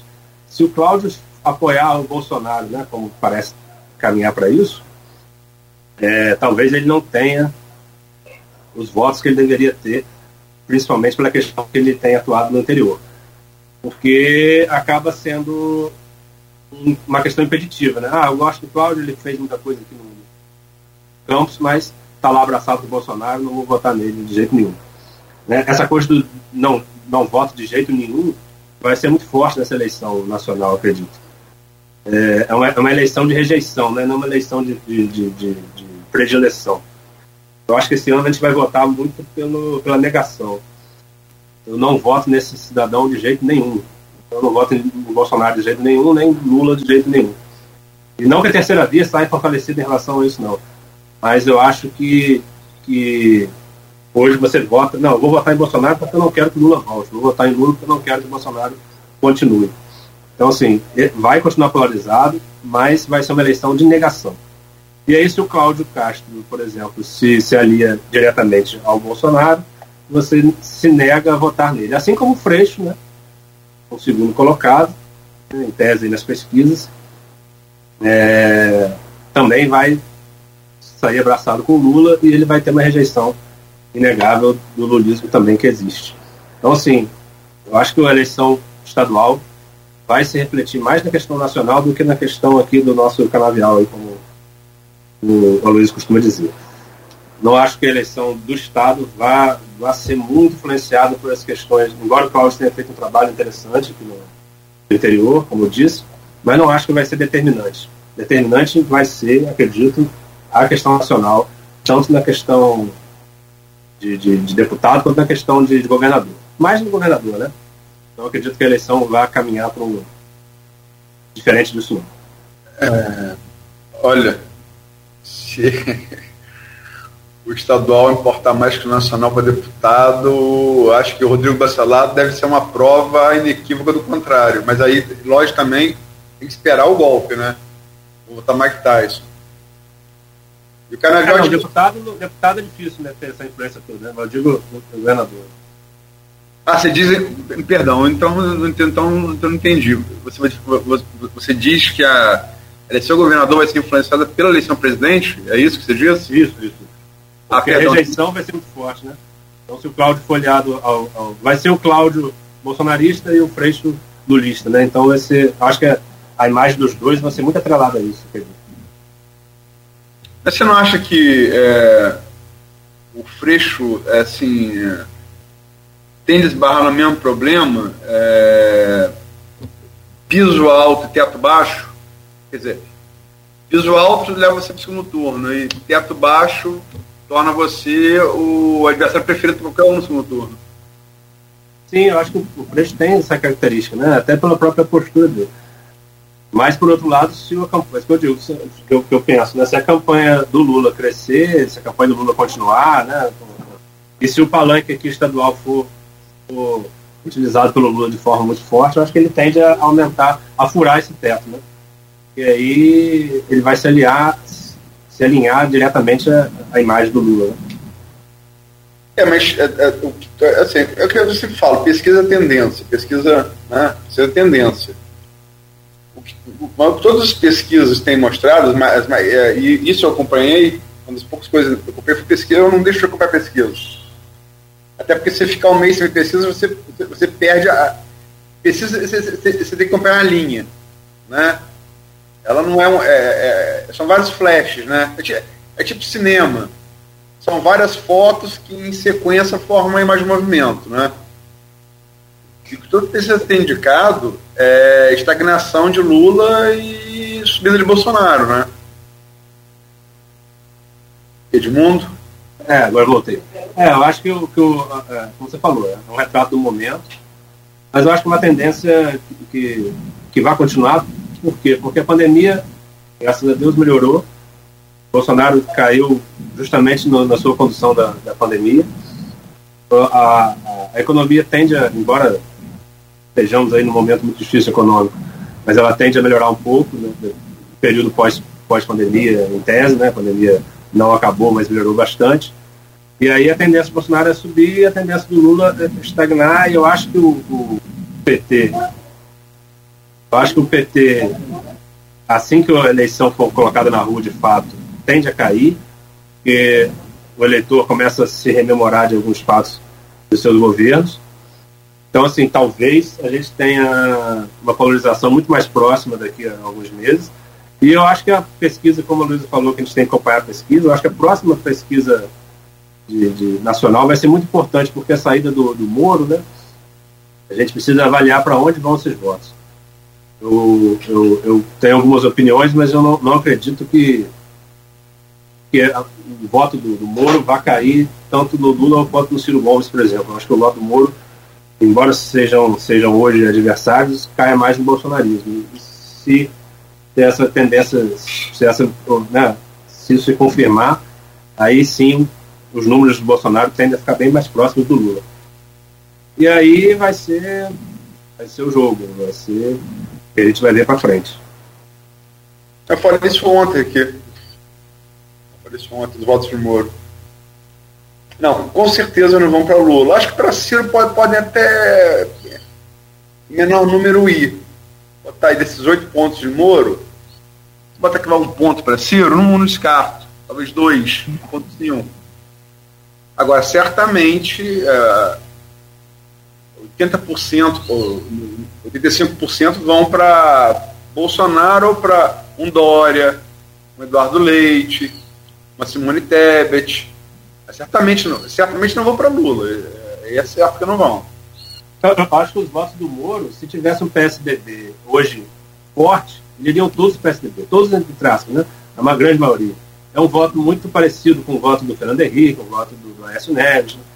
Um voto ali que eu acho que se tenderia muito a, a, a, ir para o PSDB. Mas o PSDB saiu muito enfraquecido, né? tanto na, sua, na, sua, na sua eleição interna lá, nas suas prévias, tanto agora com Dória desistindo. Não sei, talvez uma, uma, uma candidatura da, da Simone Tebet com o, o, Leite lá, né? talvez fortaleça novamente o PSDB e isso tenha alguma mudança aí no cenário. Agora, eu não vejo hoje o PSDB abraçando o voto aí de quase ninguém. Acho que o Moro realmente, os votos do Moro realmente vai um percentual pequeno para o Ciro, pode ir, mas a maioria para o Bolsonaro. É, é, é, certamente não, não, não, não vou para o Lula. Eu acho que isso é uma, uma, não precisa ser nenhum especialista para ter essa, essa certeza. É, agora, só duas coisas. É, Fernando Henrique é centro-esquerda, Moro é centro-direita, né? É, é mas o PSDB se transformou. O PSDB se transformou no centro-direita, né? Não, mas você falou Fernando Henrique. Eu acho que Fernando Henrique é mais próximo a Ciro do que a Moro. Eu digo assim, uma imagem de, de, de talvez pessoal parecida, não sei. Mas assim, uma memória. É porque era oposição PT, né? Então aí é, parece é. que é a direita, mas na verdade nunca foi, né? Não foi. É... Mas se você está certo, o PSDB de Fernando Henrique, o PSDB de Dória, ele migrou de centro-esquerda para centro-direita. Você está coberto de razão. E outra coisa, Dória não está fora do jogo, não, tá? Sim, sim. Ele, ele ameaçou sair. Ameaçou, mas voltou. Eu digo assim, a voltou. resistência né, do Dória. Moro que não tem mais jeito mesmo, né? Está no Não Brasil o Não Brasil não vai aceitar presidente. Ponto. Eu acho que a saída do Moro afeta o PT muito, não só pela sua, sua transferência de voz. O PT perde uma novela, perde uma narrativa na eleição. O embate Lula, Lula e Moro ali seria muito interessante politicamente de assistir. Né? O juiz que tirou o candidato tal, o juiz que, né, que influenciou a democracia, e Lula voltando, é, sendo, sendo, sendo, não foi inocentado, mas sendo seus processos praticamente extintos. Eu acho que o PT perde uma narrativa muito interessante que certamente ele iria explorar. Eu acho que o Lula ficou bem chateado do Moro desistir da sua candidatura. Fica, Moro, por favor. É, já pensou um segundo turno entre os dois ali? É, isso. Não, é, é, é, um, é um bom adversário, Moro é um bom adversário, né? É, sim. Não, eu acho que lembrando alguns, alguns episódios recentes, a gente perde também, enquanto espectador e analista político, boa parte da nossa, nossa diversão. Né? Depois de falar conja e tudo isso, falar algumas coisas aí. Talvez seria divertido enquanto ler o Moro em campanha. Oh, outra coisa, a Luiz comentou que ontem, a gente co confirmava até a, a, o domicílio eleitoral que ele mudou para São Paulo é um, é um, candidato, vou dizer eleito, que o jogo só termina depois que, que acaba, né? Como diz o poeta. Mas é um excelente candidato a deputado federal, deputado estadual. Por São Paulo, por Curitiba, não sei por que ele quis, optou por São Paulo, não sei. Ele, inclusive, e a esposa, né? O, o acordo também com a, com União Brasil é para São Paulo. É, e. Ah, assim, falou, o jogo é jogado. Agora tem algumas apostas para fazer que eu acho que são, são seguríssimas. Moro, deputado federal, já dá para eleito. Rodrigo Bacelar está tá reeleito. Acho que isso pode, pode afirmar sem, sem medo de, de, de, de, de queimar língua. Né? Algumas apostas são, são, são fáceis de fazer. Não sei se vocês concordam, né? Agora, eu, Não, você falou em Rodrigo Bacelar, eu perdi o time aqui da pergunta, mas já que você comentou aí, eu vou aproveitar, não por você ter comentado, mas só por, por, por tentar entender o, o pensamento de, de um terceiro né, e de uma pessoa que acompanha muito a política aqui na região também, que é o Edmundo. A, chegada de Carla no cenário estadual e mais é, é, é esse eu tentei anotar aqui parei que eu já comecei a esquecer também como a Luísio nós tiramos férias juntos né, no mesmo período eu também procurei me desligar um pouco da, da, das coisas é, tem um sem número de, de, de, candidatos. Você olha para um lado de pré-candidatos, né? ou de, de, de, de, por enquanto, de vontade de ser candidato a deputado estadual. E mais ainda, a configuração de alguns candidatos já, pré-candidatos já definidos, como é o caso do Bruninho da Uaire, em grandes legendas que vão demandar aí 40, 30, sei lá quantos mil votos você acha que a gente não corre muito mais risco de ficar sem ninguém na alerge? É, ou pelo menos com a força mais diminuta ainda, né, por conta até da pandemia que levou dois dos nossos deputados, João Peixoto e o, Gil Viana. Acho que a chegada de Carla, com mais essa configuração que eu tentei passar aqui, não piora mais o quadro ainda para Campos? Pode, pode ser, eu acho que sim. Mas eu acho também que reflete o nosso momento político. Acho que vai ficar centralizado, como o Luiz falou, é difícil você apostar nisso e errar o, na eleição do, do, do Bacelar, do Rodrigo Bacelar. Eu acho que vai ficar muito fortalecido no, nos, nos, personagens que a gente tem hoje, já fortalecidos. Eu acho que vai ser uma, uma, A gente vai ter um representante, um ou dois representantes na Alerj, talvez um ou dois representantes na Câmara Federal, mas muito, muito, muito alinhados aos grupos de poder já existentes. Não vejo uma eleição é, é, factível para personagens que não tenham a relevância hoje no cenário. Então, assim, talvez a Carla mude um pouco o jogo ali, talvez a Carla tenha algum tipo de sucesso é, fora de São da Barra, mas aí vai ser uma, uma questão pontual. Acho que hoje a gente corre o risco de ter ninguém, de ter pouco, corre. Mas é, eu acho que o risco maior é a gente. É, é risco, entre aspas, né? Eu acho que o, o, a probabilidade maior é da gente ter poucos representantes, mas é, é, personagens que representem um grupo político. Não personagens que representem ali, ah, o, o vereador que saiu para ser deputado, foi bem votado vereador, mas tem chance, vai fazer uma campanha brilhante não vejo hoje uma, uma, uma, possibilidade disso acontecer. Eu vejo que os grupos de poder vão se permanecer e se fortalecer. É, só para. Só, só para. Desculpa, desculpa, porque eu estava sem a tela aqui. Não sabia se estava mudo ou não. Só para ser justo, é, João puxou nossa orelha aqui, ô Edmundo no primeiro bloco, falando que, tava, que você, você estava criticando o Fábio, tipo, também ver, ver os contras do os contras do, do outro grupo. Embora eu acho que você tenha falado no início ali, você falou, falou, tá todo mundo errado, né?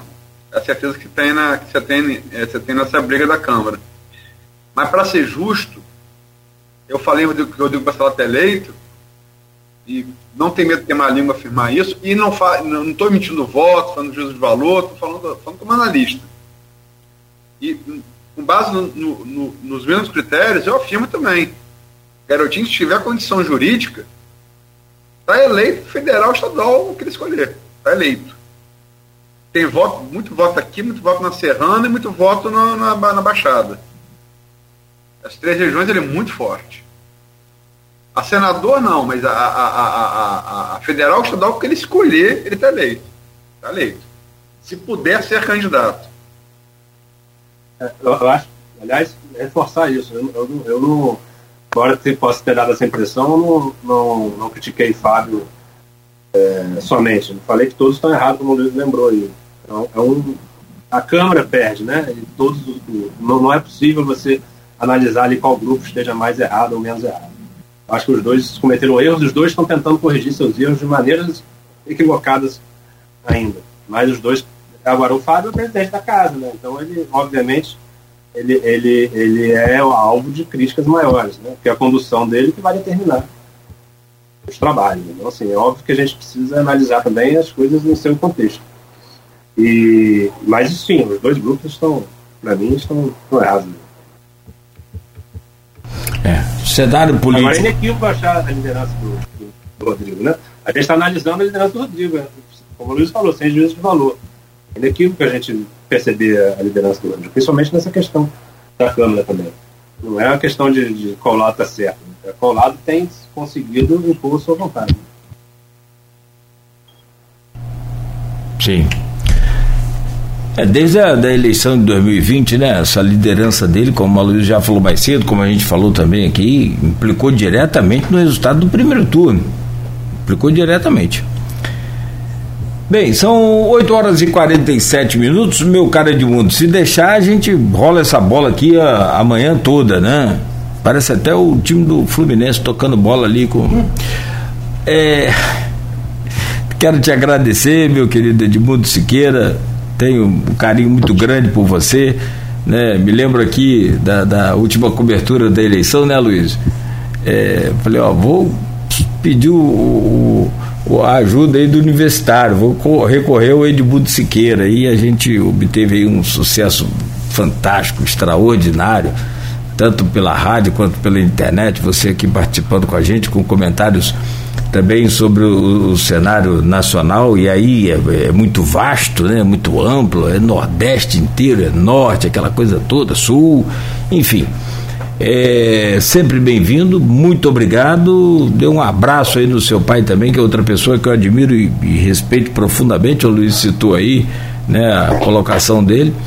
Um, um enorme conhecedor aqui da nossa, da nossa região, da nossa é, é, bacia hidrográfica, da agricultura, essa coisa toda. Então fica aí o, o, nosso carinho e gratidão aí pela sua presença, Edmundo. Muito obrigado, um bom dia para você. Eu que agradeço, a Luísa, agradeço por estar aqui. Sempre que, que, precisar, sempre que for possível, estou, estou a postos. E aliás, essa, essa lembrança aí, Cláudio, da cobertura lá da eleição, uma das gratas surpresas que eu tenho na minha pouquíssima experiência de rádio. Aquilo ali foi muito bacana para mim. Eu fiquei, antes a gente ficou, acho que umas quatro ou cinco horas ali, não foi? Com um tempo bom ali, conversando e acompanhando a, a, a abertura. E aí, felicidade de estar aí com, com um dos grandes, talvez, nomes aí do estado da rádio, que é Cláudio Nogueira. Isso não. E foi muito bacana. Realmente estou puxando sardinha, não. Realmente foi uma experiência bacana. Obrigado pelo carinho. Período grande ali que eu fiquei do lado ali, aprendendo, acompanhando, foi, foi muito bom. E é um prazer estar aqui sempre. Se precisar, estamos a porta. Tomara que não aconteça mais aquela demora no, no, no resultado, é, pelo amor de Deus, que ninguém merece. Foi. Aloysio. Rapaz, eu só tendo meu artigo do dia, eu errei por 1,7%.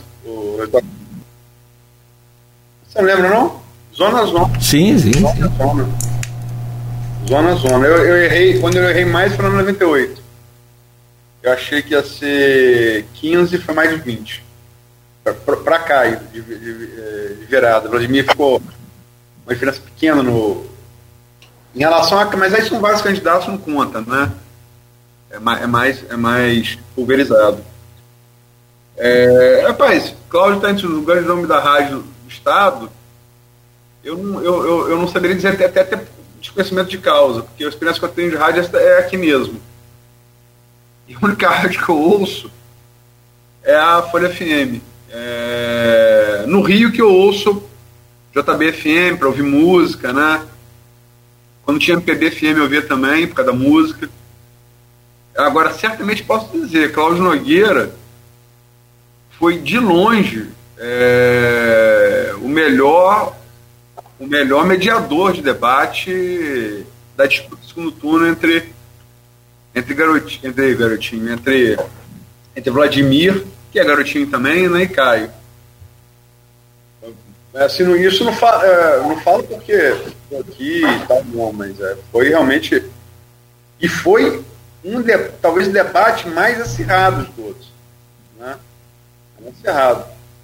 Eu conhecendo Nogueira, eu falava, rapaz, como é que ele precisa manter essa cara? Porque o homem tá, tá se borrando todo, pode desconfiar aqui. Rapaz, ali foi tenso. No intervalo eu falei, meninos, para com essa briga e vamos para para apresentação de projeto. Aí até Vladimir brincou, falou assim: Que menino, rapaz, você também tá novo. Eu falei: Eu tenho filho com sua idade, Vladimir.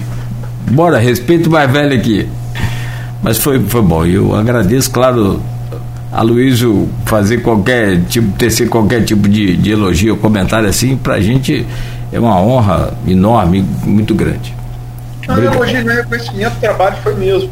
Foi mesmo. Agora ali, é claro, no, no, né, da, que você me citou meu nome, mas ali é uma equipe grande que estava ali com a gente ali, você fica até tranquilo, né?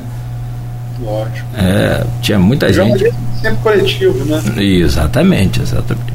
Já dizia o velho Aloysio. Era Luiz. É. Até o trabalho coletivo ou nada. É só dois comentários aqui. É, alguns comentários até muito bons e com perguntas aqui do primeiro bloco entraram um pouco depois. Peço desculpa por não tê-las feito, é porque quando vocês fizeram a pergunta, a gente já tinha passado para o tema seguinte, mas são bo eram boas perguntas. Mas a Norma Dias, acompanhando aqui, lembra dessa questão da posição, Edmundo? Da questão do, do 25% da reposição do servidor, que eles estão pleiteando. É, acho que é uma questão importante, uma categoria importante. E o Maurício Batista, o Furel, que é o secretário de carteirinha 001, coloca, fala assim, infelizmente Clarissa também, nessa lista de, de pré-candidatos que teriam eleição certa. Sinceramente, não sei, Maurício. Depende. Eu não sei se ela vai vir federal, se ela vai vir estadual. Depende do pai poder vir ou não. E acho que ela tem muito, muito boas, muito chances muito boas, mas assim, segura não diria não. Segura como a, a de a de a de Barcelar e de, do pai, não, não, não, não colocaria no mesmo nível, não. Acho que ela tem muito boas chances. Muito boas. Né? Mas eles são segura como a de Moro, a Federal Estadual São Paulo, como a de Bacelar Estadual ou Garotinho aqui, a Federal Estadual, se puder, se tiver condições, não acho tão segura, não. E, enfim, mas é, é lógico, né? Vamos esperar aí a Mike Tyson, né? Vamos esperar ser, vamos esperar ser, ser atingido para ver se o plano funciona ou não. E Edmundo, obrigado pela presença. Mais uma vez, é, endosso aí as palavras de Nogueira sobre seu pai. Realmente é, é um conhecimento é, sobre bacia hidrográfica é, aqui de, aqui de é, Bacia do Paraíba é, é comparável ao, ao de Sofiati. Eu, eu, não sabia, eu sabia que você conhecia, mas até entrevistar eu não sabia que ele conhecia tanto. Né? É tipo do assunto que você vê que você. É igual do Fred Flintstone, né? Você fica pequenininho assim o cara fica grande, né? Cara, acho que falar de, falar do meu pai, contar um episódio rápido aqui. Eu, eu fui no, no, numa palestra de, de, sobre história e tal, aí participei lá, me preparei para falar e tal, falei. Aí saí do, do, do, assunto e tal, satisfeito com o que eu apresentei. Aí chegou uma pessoa e falou assim: apertou minha mão. Agora eu entendi por que você é assim. Eu falei: que nem, nem conhecia a pessoa. Eu falei: por que foi? Você é filho de João. Aí eu falei falei com meu pai: falei, rapaz, eu posso fazer o que eu quiser, mas eu sempre vou ser filho de João. Aí realmente é um conhecimento. Ele tem realmente, sou suspeito a falar, é um conhecimento de nossa região aqui. Então, comparava Sofiati aos dois, aí os dois nomes é, como o Luiz falou, a gente fica desse tamanhozinho perto disso. Eu, eu, eu, colocaria, se for falar de história, história eu colocaria Silva Paz também e Rafaela espontando. Ainda mais nova, né? É, espontando é, nesse mesmo nível. Mas a, a, Silva, né, de história também de campos, é um negócio. Ah, perdão, professora Marluce, saca muito história de campos também. Marlos Guimarães, saca muito, muito, muito, muito. Falecida professora Conceição Sardinha também. É. Tem umas pessoas que, que realmente você. Que é o problema de hoje, dessa negócio de rede social. Você ter uma opinião vira argumento. Não, argumento é conhecer, cara. Essas pessoas, assim, é, você falou, a gente se sente pequeno, você não vai. Não vai nem se meter a besta de. de, de, de né? Porque cara, o crime do cara, do cara naquela área ali é monstruoso, né? É, só para fechar, uma coisa, o Cristiano, meu irmão, ele sempre brinca comigo às vezes assim, porque ele hoje vai, vai mais ao cinema que eu. Né? Ele fala, tô mais cinéfilo que você. Cristiano não é possível. Mas leva 20 anos. Vai ter que ver Kurosawa todo, tem que ver Chaplin todo, tem que ver Eisenstein todo, tem que ver tem que ver Billy Wilder todo, entendeu? É, pode até ser. Igmar Bergman todo, é, Glauber Rocha todo, Nelson Pereira do Santos, aí você, é, é possível, mas você leva assim. É, é, o que o Edmundo está me falando aqui, quero crer, que o conhecimento que as pessoas têm não se, não se amealha em, em menos de 10, 10, 20 anos com muito afinco. Com muito afinco, com muita dedicação. Né? É, e, e, e, e, nisso você, você, você tem que é, respeitar e submeter a sua opinião a um argumento superior, de que conhece mais, né? Infelizmente no mundo de hoje isso é cada vez mais raro. É. Por isso que a gente está onde está. Bom, são 8h57, Edmundo. Forte abraço mais uma vez. Muito obrigado. Bom dia para você. Hoje. Obrigado, obrigado, um abraço a todos. Valeu. Hoje tem jornal Folha da Manhã nas bancas. Já falamos aqui as manchetes desde cedo. Você pode conferir aí numa banca próxima a você, nas casas também dos assinantes. E amanhã às sete estaremos de volta com o Folha no Ar. Aloysio, um grande abraço também, muito obrigado, um bom dia e até amanhã às sete. Amanhã, eu fecho amanhã e, e, e anuncio aqui para o ouvinte, telespectador. Não fechei não. Tô, tô, tô no ritmo da fonença ainda. Até pegar o embalo. É, não, rapaz, que é dia de. É, véspera, dia de impresso. É Você sabe que. Eu vou até falar, falar aqui na rádio. Por favor, se não for algo, a gente não me manda mensagem no WhatsApp né, é, terça sexta-feira. Mesmo se for meu amigo, eu fico, eu fico com raiva da pessoa. Mês não texto, nada bloqueia meu Word. Rapaz, pode ser minha mãe, rapaz, eu fico com muita raiva e cheio de prazo, né? Então, terça, terça e sexta são dias complicadíssimos para mim. Então, por favor, se você é meu amigo, não me mande WhatsApp na terça e sexta. Se você é meu inimigo, pode mandar. Terça e sexta. Então, eu... vai, vai, vai, me deixar, vai me deixar pau da vida. Eu vou apagar aquelas que eu mandei ontem, vou mandar de novo hoje. tá bom, então. Um grande abraço aí, Luiz. É, é... Um abraço, Cláudio. Valeu, valeu o Edmundo aí mais uma vez, a você que nos acompanhou até aqui, participou, interagiu com a gente. A, a sorte, claro. Ah. A, a, sorte é que a rede já tá fora, o já tá fora, faz ele perdoar depois da Tá, por enquanto. Mandar mensagem. Por enquanto. Daqui a pouco acaba esse efeito aí. Ó, seu, o seu pai tá aqui, João, João Siqueira. Muito obrigado pelas palavras. Fiquei emocionado. Tá certo, João. Um grande abraço. Fechamos por aqui agradecendo também aos nossos patrocinadores, colaboradores. Amanhã às sete de volta, mais um Folha no Ar